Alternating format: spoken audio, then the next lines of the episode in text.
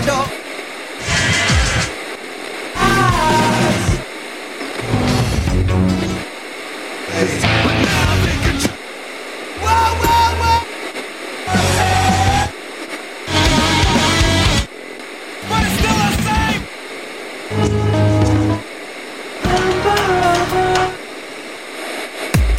Antidote. The Antidote. The Antidote. The Antidote. The Antidote. The Antidote. You're listening to The Antidote with Dave Hawkins.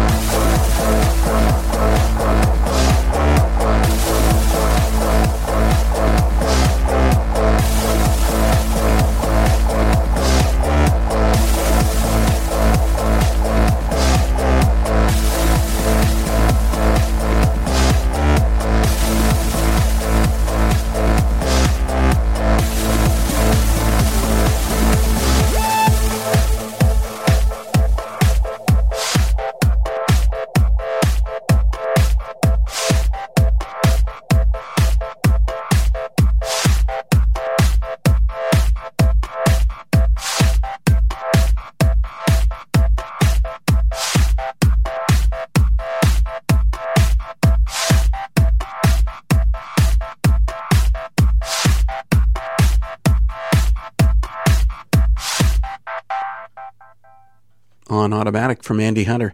I'm Dave Hawkins, your host, and this is The Antidote. I really like a wide range of musical styles, and that's why really on The Antidote we sort of bounce around all over the music scene, I guess like a bouncing ball. One of the genres I've always really enjoyed has been electronic music. And one of the originators in electronic music, and likely the most influential, is the UK's Andy Hunter. Andy joins us tonight, and he shares with us about both his music and his motivation to produce such awesome music. All you listeners who are into movies are likely going to recognize a number of the songs we'll be playing tonight, as many of these songs have been included in a bunch of really well-known movies. Andy and I had a great chat, and he has a ton of great music, so tonight will be the first of a two-part series on the music of Andy Hunter. Listen in and enjoy. Electronic music had its origins back in the 1940s, but it really came to the forefront with the introduction of the Moog synths back in the 1970s. But the 90s opened up a whole new sound with the advent of electronic dance music. And The Antidote is here with a veteran of that sound, Andy Hunter from the UK. Andy, thanks for coming on board. Hi, no problem. It's a pleasure. Calling you a veteran, Andy, am I making you sound old? You are, but I've just turned a veteran, I think. I do a lot of running, and now I've just turned 40, so whenever I go into a race now, I shall be known as a veteran. Well, talk about your running. What's that all about? Well, I got into running 5 years ago, just to try and lose some weight from basically working in the studio all hours and eating awful food, It seemed, when you're not young anymore, it soon begins to spread. So I just began running from the studio, and all I could manage really was like 15 minutes. And now I'm running marathons. I've just finished my fourth marathon. So wow, good for you. Yeah, I really got the bug. Okay, for the marathoners out there, which marathon and what was your time? Okay, I just finished London Marathon, and I was dressed as, now we call him Wally, as in Where's Wally? But I think you call him Waldo. Yeah, Where's Waldo, they call it here. Yeah, so I was raising money for a charity called Compassion for one of their projects, which was called Water for Life, which was basically raising money for water filters. But I actually got my best time at 3:52. So, I was pleased with that. But now this keeps you in shape for all your music then. Yeah, I certainly, my music, my life, my family, it just keeps me in a good place,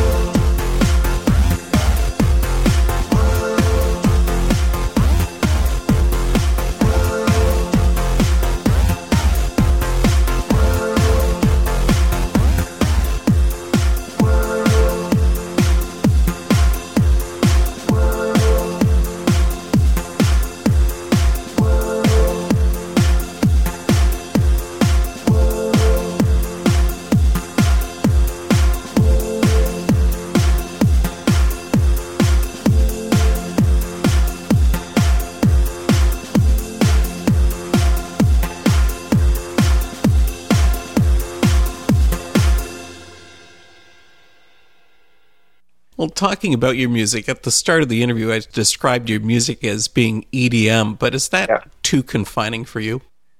I think a little, although, I mean, when I first started out, sort of in the very early 90s, it was either house music, trance music, or back in there it was jungle music or drum and bass, which I found that very confining.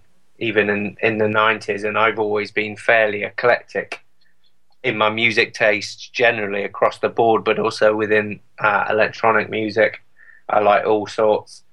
So I found that labelling quite restrictive. So I always said I just produced and composed electronic music, and that's what I liked because that gave me more freedom to kind of play what I wanted and write and produce what I wanted to write. So I guess EDM kind of sums that up as well because, you know, obviously it stands for electronic dance music, so that kind of cover a big window, you know.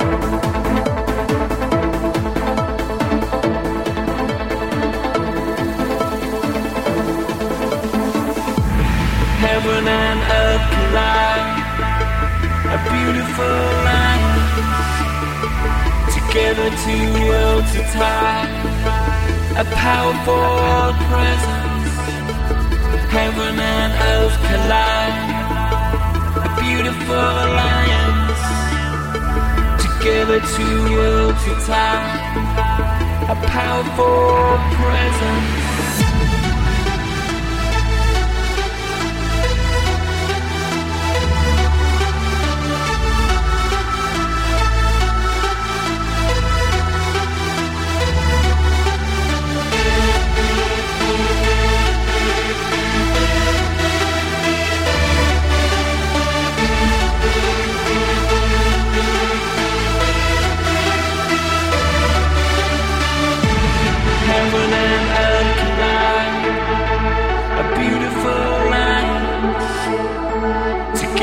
Two worlds in time, a powerful presence.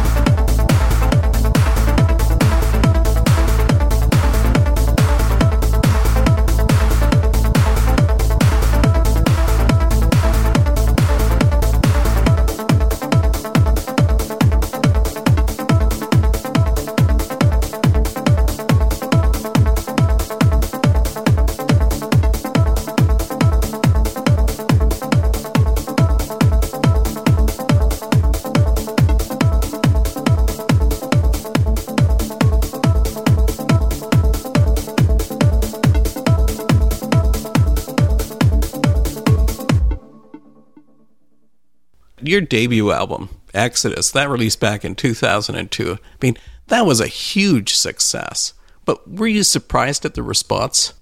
I was a little surprised. I think I'd been working through the 90s in an outfit called Hydro. We did a few records, and then another outfit, drum and bass outfit called Trip. We did one record, and so this was kind of my first solo project, and I'd been working on stuff for quite some time, and the actual album took, it was probably a couple of years. I got signed to EMI in North America in 2000 because electronic dance music was beginning really to become commercial there. So a lot of labels were signing up DJs, and I was fortunate enough to be one of those. So we started work on that, but it wasn't released till 2002. So it was a long process, and I think with anything that takes that long and is a journey of pain as well, because it was frustrating at times, you know, there's a lot of depth that goes into the music and a lot of soul. So in that sense, I think it's a really good record, that it carries a lot of depth to it. And I guess the big success for it was more the licensing with films and, you know, things like The Matrix and The Italian Job back then in the early sort of noughties. And that was the real success that then opened up doors to sort of playing bigger clubs and bigger venues and people, I guess, hearing about my name and about the music. So like everything, I guess all the stars aligned when it was released. It was the right timing for that kind of genre, that kind of sound, and people jumped on it, which was brilliant.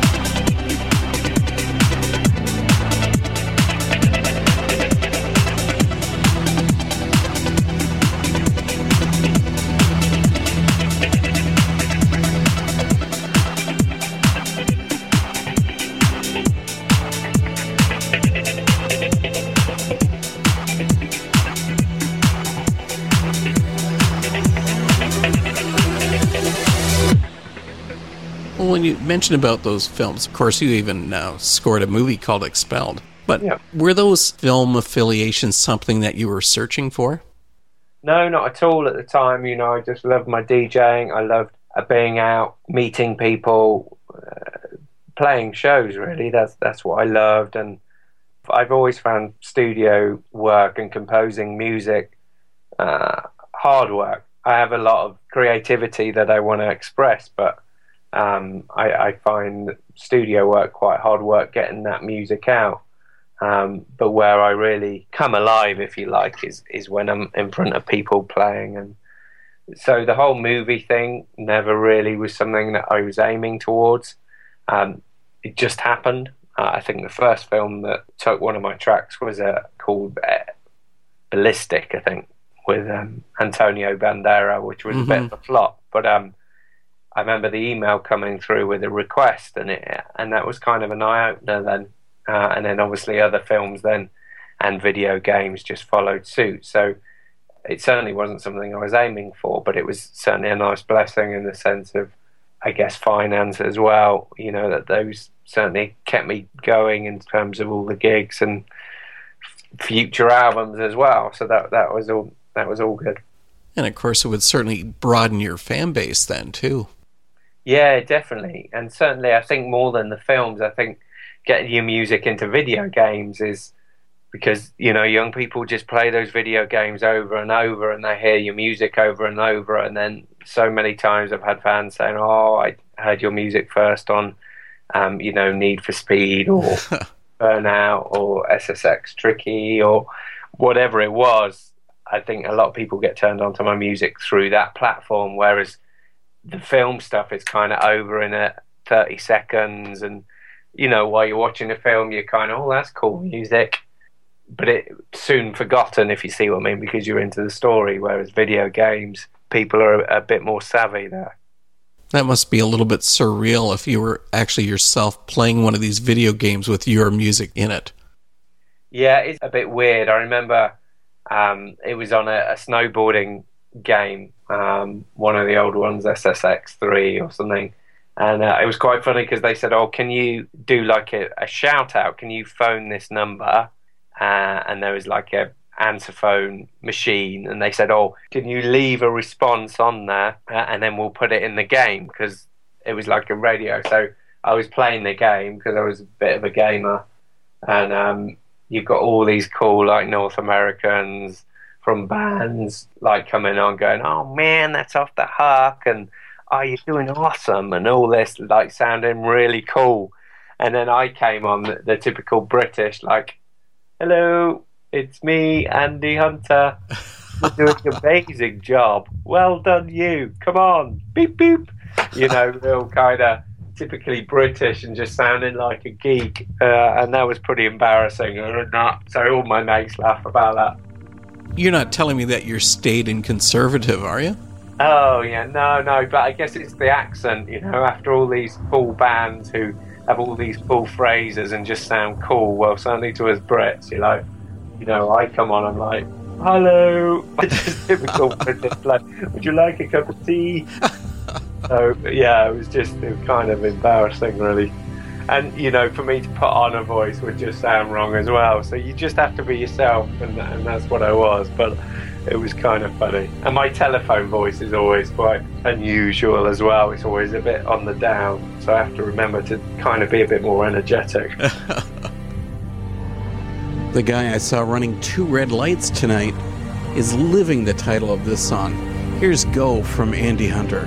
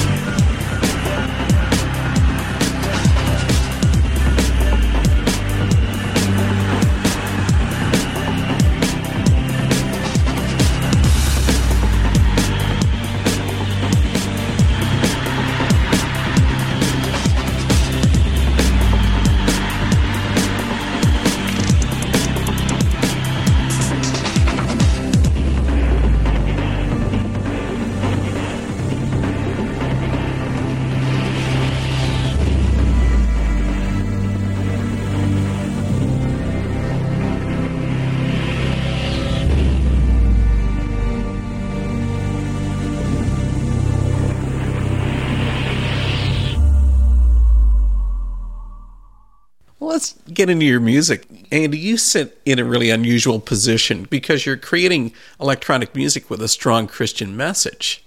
You know, the message is obvious on the songs that include vocals, but how does that carry through on instrumental numbers?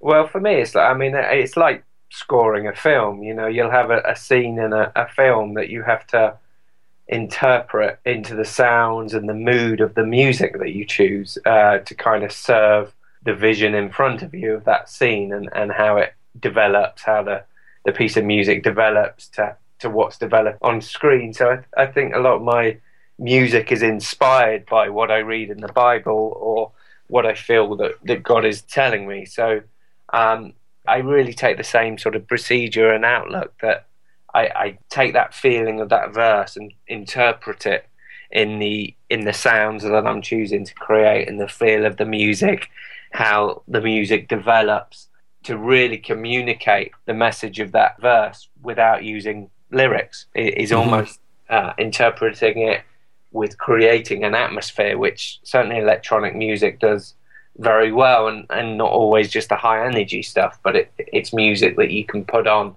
in your house there and creates atmosphere. So I really kind of have that head on when I'm creating music. Is yes, I use lyrics sometimes, but music is so much bigger than just lyrics.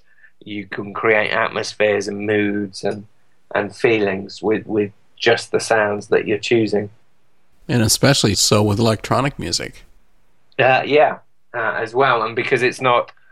In a sense, you're not restricted to the typical song structure of a verse, chorus, middle eight, chorus, end. You can, as some of my pieces are, they can be 9-10 minutes long. I guess like orchestral music, that you can take people on a journey, even in that one track that ebbs and flows and has different dynamics. Hi, this is Andy Hunter all the way from the UK, and you're listening to The Antidote with Dave Hawkins.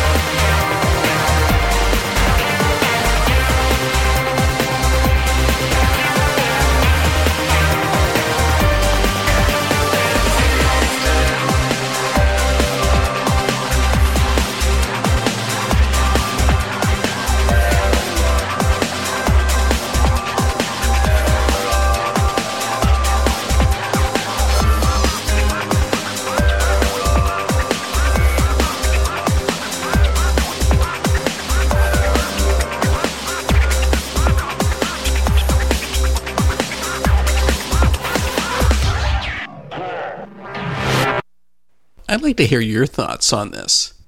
What about the church? Is it culturally relative in the arts?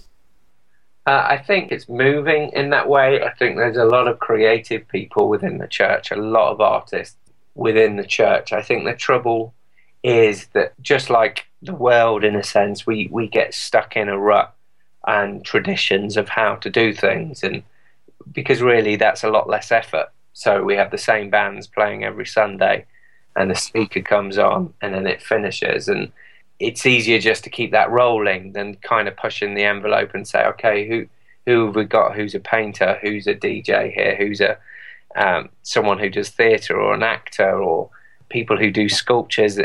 Right, let's get them involved on the Sunday morning. That's a lot more messy, and I think people like neat. So I think there's a lot of artists within the church, but they end up doing their art sort of outside of church life because that's where they have room to do that, which I think is really sad. I think church should be a place where the gifts that I feel that God has given us as Christians and as human beings should be able to be expressed when we get together, you know, because different people can connect to different art forms. So I normally find, generally speaking, obviously I'm generalizing, that church sometimes is very one-dimensional, and we get steeped in tradition where really we should be expressing the colourful nature of God, which is many, many different arts, and that would be a very vibrant church if that was happening. Well, we're almost drawing to a close, but I really appreciate both Andy Hunter's music, and I also appreciate him offering up his honest opinions during our interview. Now, next week, we're going to head on to round 2 of the Music in Conversation from this really exceptional artist.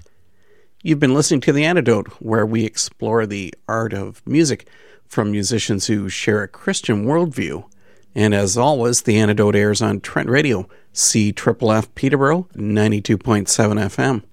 Now, we do have one last song coming up from Andy Hunter with Wonderful. Then at 10 o'clock, DJ Kai comes on, and we're going to sort of do a musical segue right into his sweet mix of independent electronic music. So we'll see you next Wednesday at 9.